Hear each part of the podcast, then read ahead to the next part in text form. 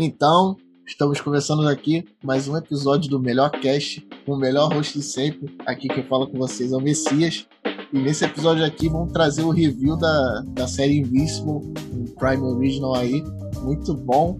E quem tá comigo nessa empreitada é o parceiro de sempre das séries. Se apresenta aí, Magda. E aí, pessoal, estamos aqui para falar de novo dessa série que é maravilhosa, que vem sendo Invencível. Meu, fica bem difícil do que falar dessa série. É uma série muito boa, não tem, não tem pontos fracos dela. É uma série que foi muito bem dirigida, adaptada a partir do quadrinho. É uma série que a gente está muito hypada, a gente já não vê a hora de chegar à segunda temporada. E vamos falar um pouco sobre as conclusões agora que a gente teve sobre essa temporada que acabou de terminar agora na sexta-feira. Exatamente, isso aí, Magda. A temporada terminou aí nessa sexta, são oito episódios. Para quem ainda não assistiu Invisible, assista Invisible. Invisible tá com o selo aí Next Level na contação do Melhor Cast. A série é muito boa, como o Maveco mesmo falou. Cara, difícil falar alguma coisa ruim da série. Animação boa, roteiro bom, personagens bons. Pô, os atores, tanto nas duas línguas que eu assisti, as dublagens ótimas. Os caras estão de parabéns, mano. Na moral mesmo. É bom poder chegar aqui e só falar bem dos caras, moleque. Geralmente só não é o caso. Uma vez tem que meter o pau nos malucos, mas dessa vez os caras estão de parabéns. E vamos seguir aí, fazer um, é, um leve resumo do que, que aconteceu em Invisible, primeira temporada. Agora a gente vai começar a fazer uma introdução leve do que aconteceu na série. A gente vai começar a partir do quarto episódio. Como a gente já fez uma introdução da série no Melhor Cast, dos quatro primeiros episódios, então agora a gente vai fazer a partir do quinto. Começa esse quinto episódio. O Mark continua tendo o, a, o caminho do herói, ele está aprendendo a ser um herói. Ele tem pouco tempo, ele tem alguns meses só de herói. Ele tá tendo convicções, ele tá, ele tá começando a amadurecer as relações dele sendo herói. Tendo treinamento com o pai, tendo o caminho do herói. E nisso a gente acaba tendo esse contato com a psique dele. Ele começa a namorar a Ender e começa a ter problema com a vida dupla de chegar atrasados nos lugares, porque ele tá salvando muitas coisas e aqueles problemas que um herói tem que tem vida dupla, que as outras pessoas não sabem do, da identidade secreta dele. A gente tem uma leve introdução de um super, de um vilão barra uma pessoa neutra. Ele é um vilão que ele está a serviço de um gangster que é chamado de Machine Head, é o Titã. Ele é um empregado que tem uma dívida com o Machine Head, que é um gangster. Ele está pagando essa dívida fazendo os trabalhos pro Machine Head de cobrança, de tudo que tem que ser feito. E numa dessas introduções ele tenta convencer o Mark a ajudar a derrotar o Machine Head, porque o Titã ele não consegue sozinho derrotar o Machine Head, ele tem pessoas fortes com ele, então ele precisaria da ajuda do Mark. E ele mostra o que acontece, os tipos de negócio que o Machine Head executa na cidade. E ele tenta convencer o Mark que se não tivesse o Machine Head ali, se o Mark conseguisse prender, se eles conseguissem se livrar do Machine Head, a cidade ia se tornar bem melhor. Pô, exatamente, mano. Tanto é, cara, eu gostei muito desse episódio aí, porque mostra um lado, né, do universo, digamos assim, da série que não era mostrado. Uma coisa mais ground level, uma coisa tipo, pô, ir para pro pessoal do dia a dia. E aquele crime mais, mais crime da cidade, traficante, né, gangster, essas coisas. Esse episódio trata desse lado do herói. O próprio Titã, né, questiona o Invencível sobre, cara, você só não vai cuidar da, da vida das pessoas, não? Você não, não pode ser o herói? E aí ele questiona um pouco, eu falo, cara, e ele até responde pro cara do jeito meu humor, não, cara, eu cuido mais das coisas assim, espaciais. Ele manda é pro cara, que... tipo, esse, quem faz essas paradas são outros heróis. Na cabeça do Invencível, aquilo é uma coisa que não era pro herói tomar conta, era coisa pra polícia se virar. O, na cabeça do Invencível, ele tem que cuidar de coisas que pode ser uma catástrofe, entendeu? Coisas que vão dizimar a terra, ou vão acabar com a terra, coisas é, de extinção. Na cabeça dele, herói é, ele é um herói pra isso, os heróis têm que fazer isso. Mas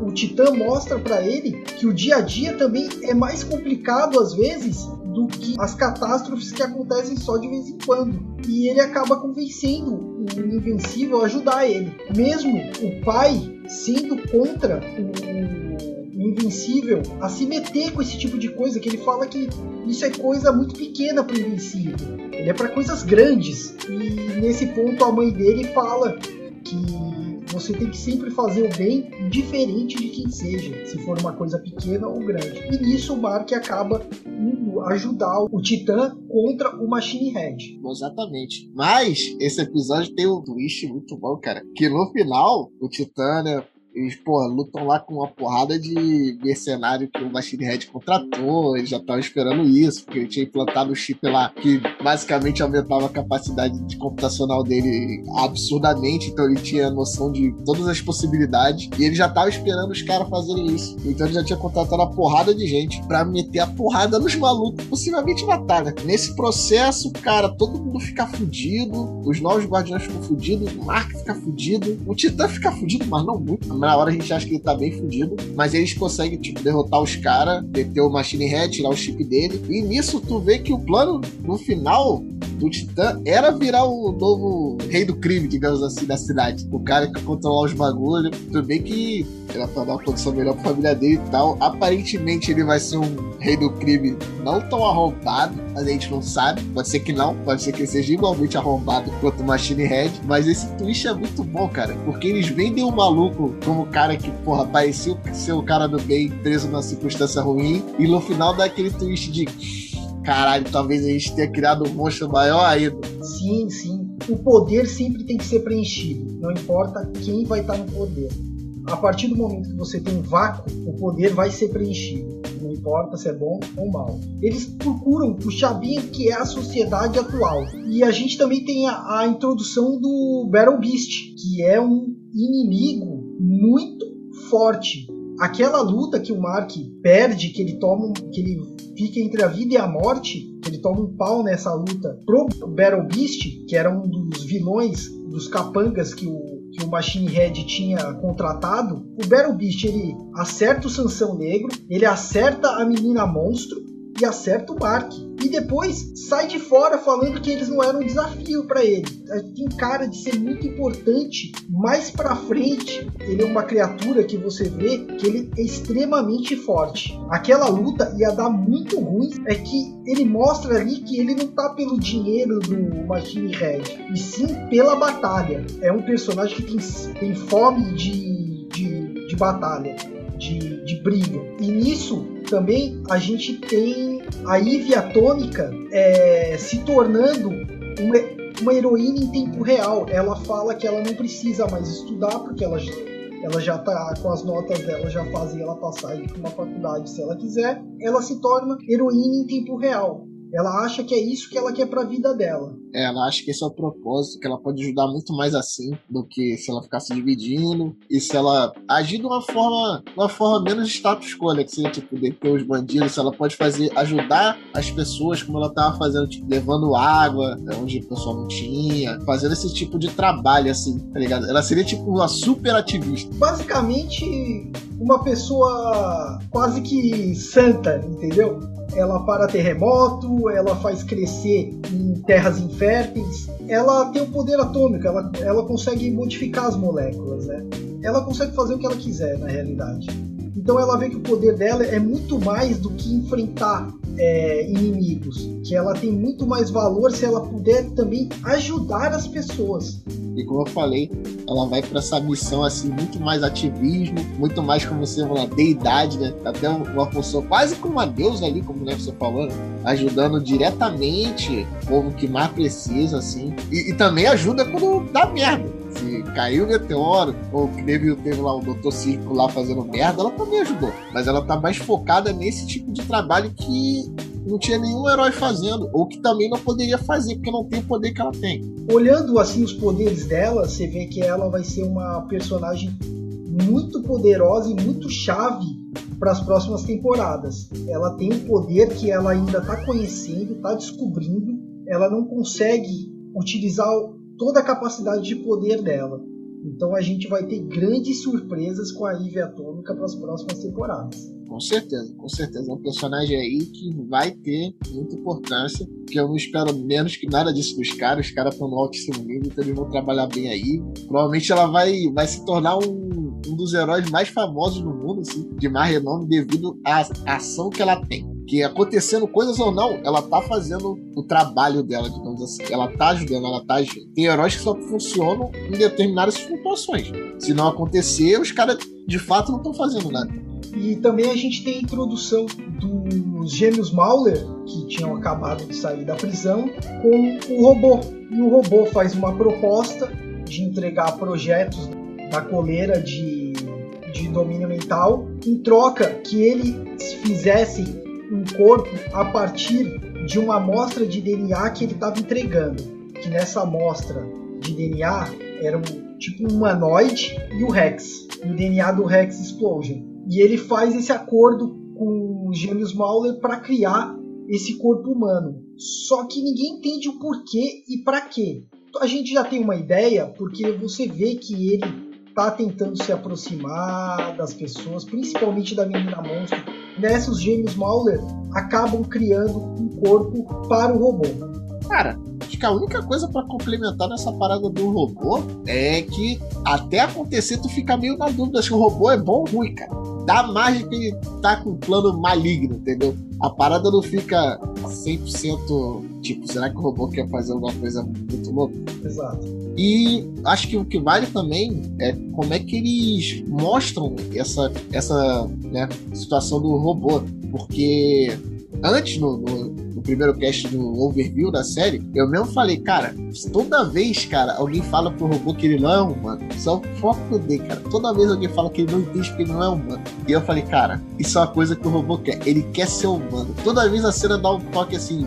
Não dá pra gente entender se ele vai ser humano do bem ou humano do mal, porque ele pega D N A de vários caras no processo aí. Parece que parecia que podia dar a intenção que podia querer fazer um corpo, talvez até com alguns poderes, e ser um cara meio double-aged. Não foi o caso, ele só queria ser humano, né? Só queria ser humano, Gino, entendeu? Então foi meio que um twist legal, porque você não ficava certo se o robô era totalmente do bem, até o momento que eu vi que ele só queria ser humano de novo. Então...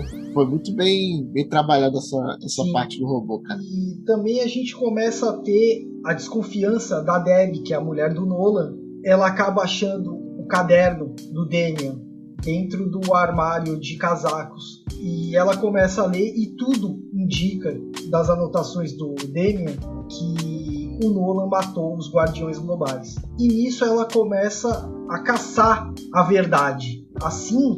ela acaba se lembrando que o Nolan fez questão de pegar o uniforme quando ele sai do hospital do Ciso, do hospital governamental. Ela achando aquele uniforme, ela leva aquele uniforme para o Art, que é o alfaiate, para ele analisar o uniforme. Sendo assim, ela consegue concretizar o que, tava no, o que tudo indicava, que o Nolan tinha assassinado os Guardiões Globais, que na cabeça dela aquilo era impossível de acontecer, mas tudo indicava e no final era verdade.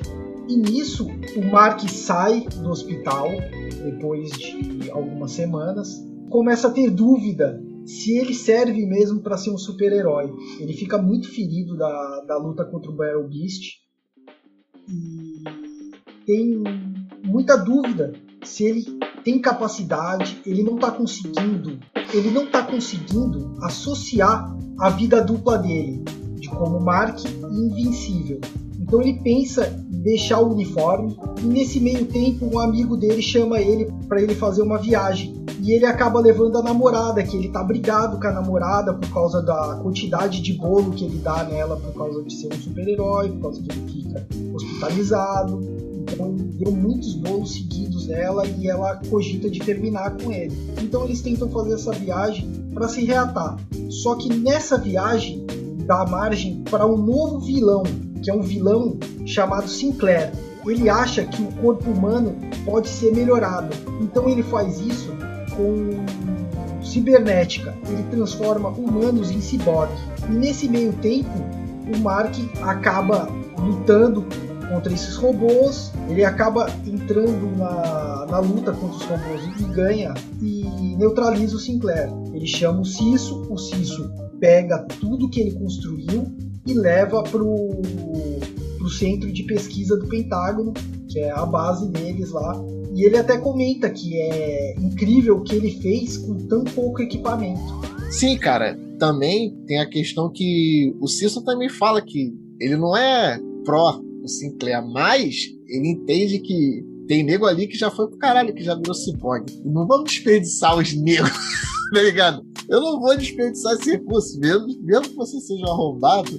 Tipo, tu é um filho da puta. Tu fez as paradas extremamente escrotas, mas essa tecnologia aqui é muito boa. É tipo isso, entendeu? Se isso é um incondition, cara. É tipo, cara, ele já fez a merda. A gente não usar a tecnologia não vai desfazer a merda. Então, a gente vai usar essa tecnologia assim, mano. Pode ir levando essa tecnologia aí. Breve esse cara, porque ele vai ficar em regime semi-escravo. E a gente vai desenvolver essa tecnologia pra deixar esse ciborgue ainda mais roubado. E vamos fazer só com um ciborgue de gente morta. O projeto agora, os ciborgues que eles usam são só de gente que já morreu. Pro Ciso não importa, os fins justificam os meios. Se ele tiver que matar alguém para chegar naquele resultado que ele precisa, pelo planeta e pelo país. Essa é a base do Ciso. E nesse meio tempo também, logo depois, acaba tendo o embate da, da Debbie contra o Nolan, que ela joga na cara dele falando que ela sabe que ele matou os Guardiões Globais e pergunta o porquê. E ele fala que ele não podia falar isso com ela ainda, ela estava bêbada, que eles depois eles iam conversar. Nesse meio tempo, começa a mostrar o que o Nolan é na realidade. Logo no episódio seguinte, ela manda ele sair de casa, o Nolan descobre que ele está sendo vigiado na casa dele e começa a destruição de tudo. Destrói a casa onde que estavam fazendo a vigília. O Ciso tenta parar ele de qualquer maneira. É raio vindo do céu, a tecnologia do Sinclair, míssil, explosão. Ele tenta parar de tudo quanto é jeito. Até o próprio Ciso tenta parar ele. Só que o Nolan tá procurando o Invencível. Ele tá conversando com a Ivy, ajudando a Ivy no que a Ivy tava fazendo, ajudando as pessoas. Ela tá mostrando pra ele que ser super-herói não é tão ruim. E isso acontecendo e o pau torando do Ciso contra o Omni-Man, tentando parar ele de qualquer maneira. Até o momento que chega, que ele joga o Gaiju que ele já tinha sido derrotado. E o Omni-Man dá risada e fala, eu já derrotei isso. Só que daí o Ciso fala, só que a gente melhorou ele, tirou o senso de dor dele e botou anabolizante nele. Então não vai ser tão fácil como foi da última vez. E esse Kaiju aí dá um trabalho, mano. É uma luta, tipo, pesada. Até que também o, o Invencível começa a chegar lá porque vê que tá tendo o Kaiju solto na parada, entendeu? E nesse meio tempo, tem os irmãos Mauler lá ressuscitando o Imortal, velho. Eles ficam no veneno que o robô armou pra cima dos irmãos Mauler na hora de entregar os, os projetos. Que a ideia do robô era soltar eles, pra eles fazerem o corpo, e depois o robô prender eles de novo. Nada mais do que ele precisasse, entendeu? E eles já tinham um backup. Eles pensaram já que o robô poderia querer fazer isso e fizeram um backup. Um plano, um plano de contingência. E o plano de contingência deles era ressuscitar o imortal, controlar o imortal, pro imortal ir atrás do robô e arrebentar com o robô. Só que eles ressuscitam o imortal, só que o, a coleira não funciona, no, a coleira de pensamentos não funciona no imortal. Já acorda destruindo, gritando o nome do Omni-Man, que é a última lembrança que ele tem, ele sendo assassinado pelo Omni-Man. E nisso ele voa para o embate contra o Omni-Man, entendeu? E ele acaba achando o Omni-Man lutando contra o Gaiju, ele e o Mark. E ele vai no pescoço do Omni-Man e começa ao pautorar ali. E mostra que ele é um personagem muito forte, o Imortal, mas não tá à altura do Omni-Man. Sim, cara. E aí o Imortal acaba sendo manguetado de novo pelo Omni-Man. Nem corta ele ao meio ali. Ele dá um soco e estoura, o cara passa o tômago dele todo e ele, o cara ainda tá brigando, mano. O cara fala, não, não, chega. Aí ele corta ele ao meio, tipo, na moral, alguém tira esse cara daqui. Esse cara só não para, viado. Ele tenta cegar o Omni-Man, né? Atravessou ele com o soco, ele gruda no lobo lá do Omni-Man e tenta cegar ele e nessa daí o Omni-Man rasga ele ao meio. É, cara. Essa cena é muito boa, velho. Puta que pariu. E o pior, cara, essa cena é genial. Porque, porra, tem o build-up quando os caras estão ressuscitando o, o Imortal. Aí tu vê a origem toda do Imortal, desde a Idade da Pedra, a, porra, Renascença, tá ligado? Todos os períodos da história assim, ele, ele fazendo parte, chegando no futuro e no final mostrando ele sendo, sendo assassinado pelo Omni-Man. Aí ele acorda puta e já sai, vê o cara na televisão ali, dá notícia e já vai direto, mano. Tipo, velho. É agora, filho. Exatamente. É um embate muito bem feito. Todos os embates do, do Omni-Man são muito bem elaborados, muito bem feitos. Mostra uma, uma genialidade na concepção da luta muito grande dos desenhistas, dos roteiristas. Chega a ser melhor que os quadrinhos. Ah, cara, ó, esse quadrinho do Invisible é muito bom, mas a animação até agora é melhor que o quadrinho. É pouca coisa, porque o quadrinho, de novo, muito bom. Mas a série tá em outro nível, a série tá Next Level, cara. Como o Maveco mesmo ressaltou, essas animações do, das lutas do Omni-Man, que sempre mostra que, cara, esse maluco aqui, ele é outro nível. Se vocês não estão no mesmo nível que ele, tá ligado? Todas as vezes que ele tá no combate, ele é uma coisa, tipo, além da compreensão. Ele tem uma força que é... Vamos dizer que seria Capitão América contra um...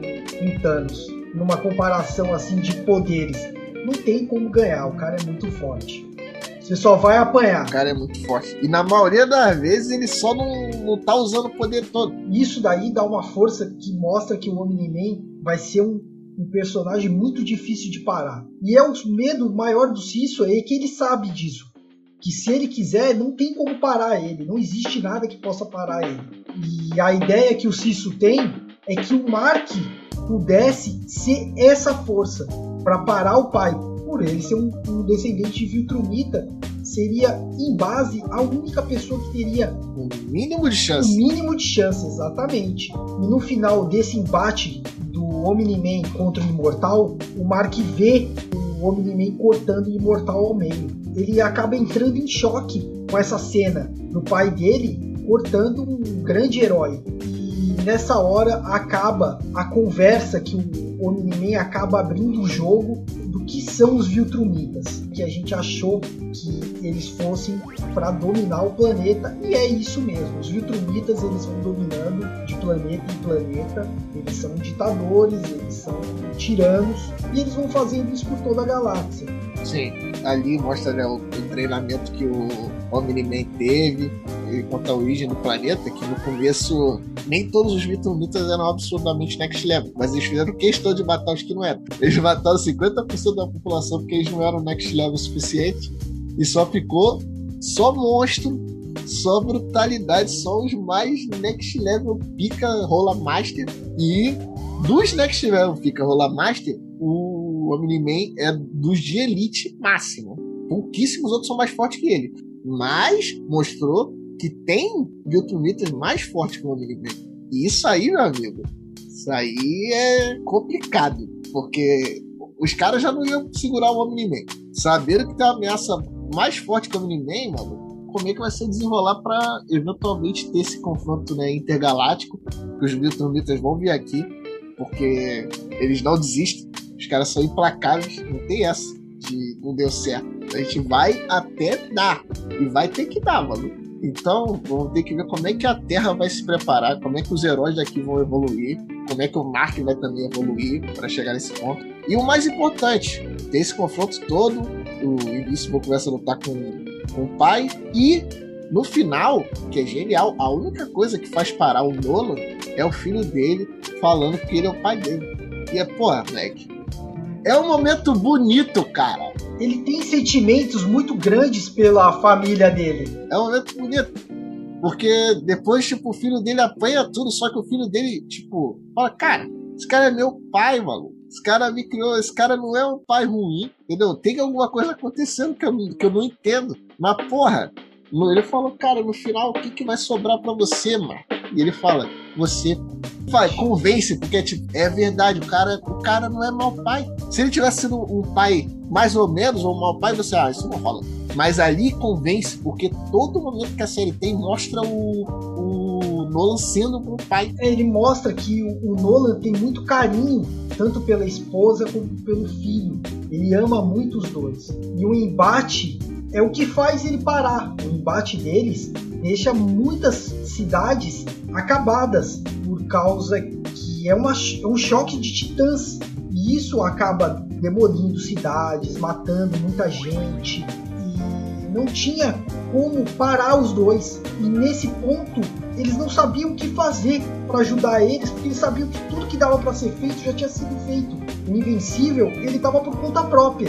E chega um momento que o Omni-Man, ele se dá conta que ele não vai conseguir mudar o Mark, que ele vai ter que matar o Mark, porque o Mark se torna irredutível. Ele fala, eu não vou escravizar, eu não vou, eu não vou ser um ditador do meu planeta, isso é errado, você me ensinou que isso é errado. E no meio desse embate que, ele, que o Omni-Man parte para matar o, o Mark, ele se dá conta que o Mark é o filho dele, que é o filho que ele, que ele amou durante dezessete anos, entendeu? Que ele não podia matar o filho dele, e que tanto o Mark também não poderia matar o pai, porque é o pai dele. E nisso o Omni-Man bate em retirada do sistema solar. Exatamente, a gente não sabe, não fica claro que ele voltou, mas obviamente ele deve estar voltando ou para o planeta, né, de origem, que é Milton, ou em algum outro lugar, com algum plano. Essas são as duas possibilidades, mas eu acho que é possivelmente para Viltrum mesmo, porque ele é o cara de convicção, ele é o cara leal à raça dele, ao planeta dele. Agora a gente tem que saber como é que vai ser, como é que vai ficar isso, entendeu?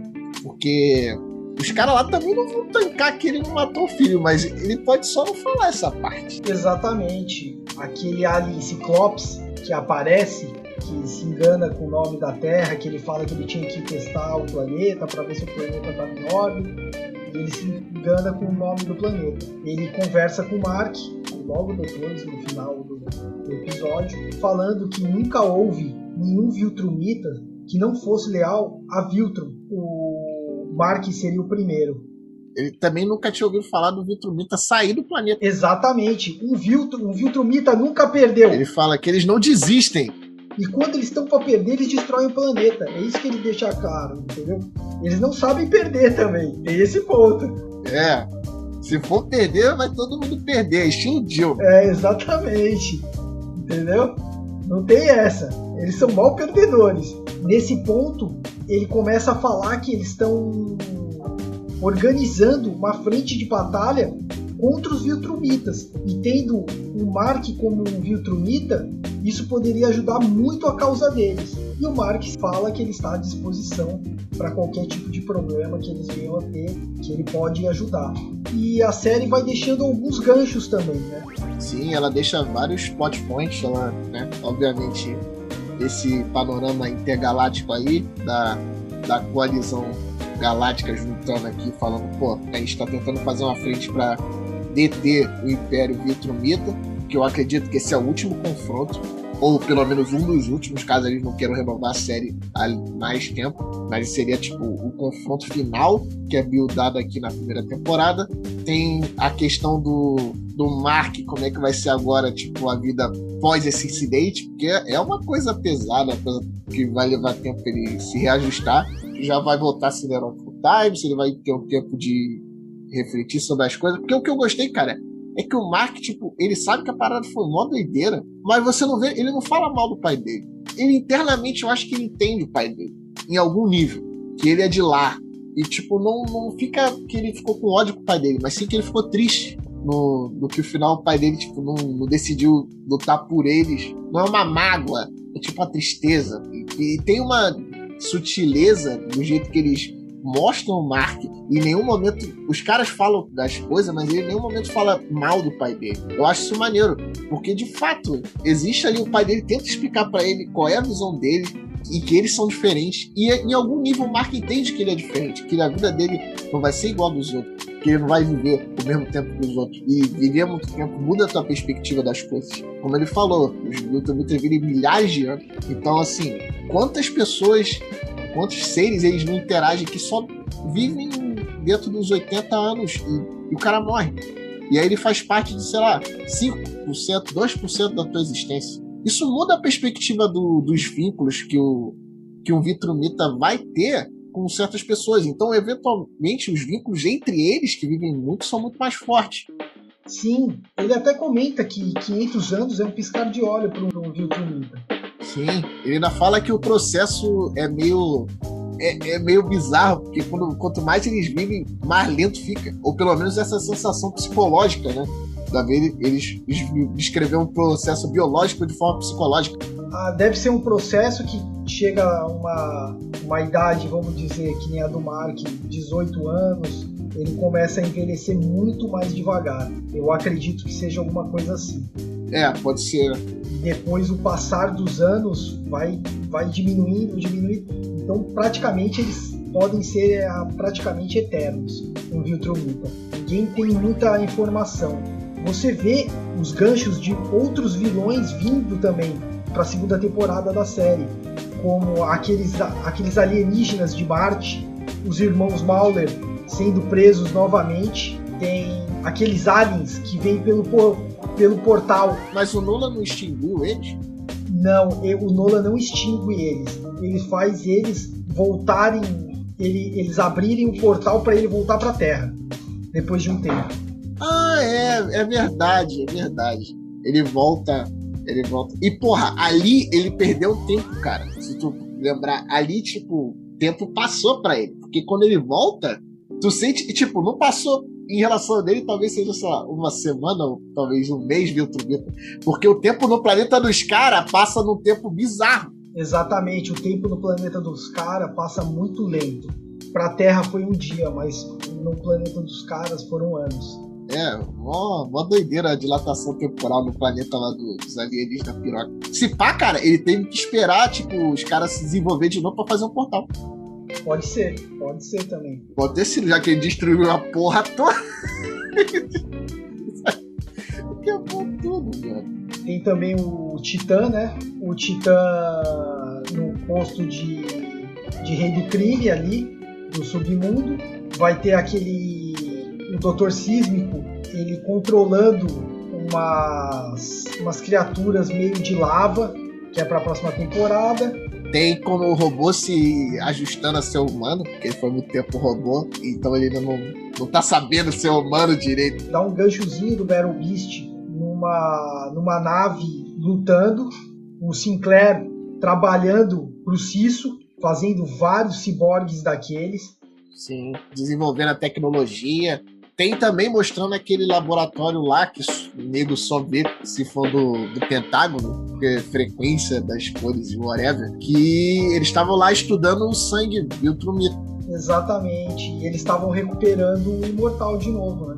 Será que de repente eles vão aditivar o imortal, moleque? Ó, pode ser interessante. Eu não acho que seja uma coisa que eles não venham a fazer. Pode ser que eles deem mais um aditivo pro, pro imortal. Porque ou você desintegra ele ou você não mata. Não importa.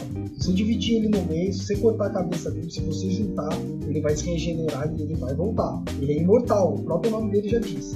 Eu acho que eles vão dar uma aditivada no imortal. Vão melhorar a tecnologia dos ciborgues. Eles vão começar a se preparar para o pior, que é os Viltrumitas chegando. Eles vão começar a se preparar para isso, porque isso é a maior ameaça que eles vão ter. As considerações básicas da série é que é isso. A série termina muito bem, num hype muito forte. Todo mundo já louco para ver a segunda temporada. É isso que a gente quer. Mas... com essa qualidade que eles colocaram, que é impecável, não temos mal para falar. A série é dez barra dez, essa é a realidade. É uma série muito bem adaptada dos quadrinhos e não deixa nada a desejar de qualquer outra série de super-heróis Marvel, D C, ou de outra, qualquer outra que a gente já tenha visto.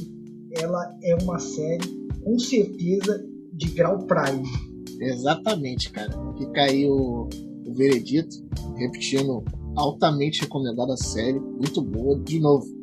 Nada pra falar mal, a série encerra com nenhuma ponta solta, ela deixa planos, ela deixa margem, né, pro que vai se desenvolver, mas nada fica solto, não fica nada mal resolvido, fica tudo muito bem resolvido. Série dez barra dez, realmente, nada a falar mal. Eu recomendo, quem não assistiu, assista, cara, vale muito a pena. Seu Lex leva aí do Melhor Cast pra série Invencível. E esse cast vai ficando por aqui, então a gente vai se despedindo.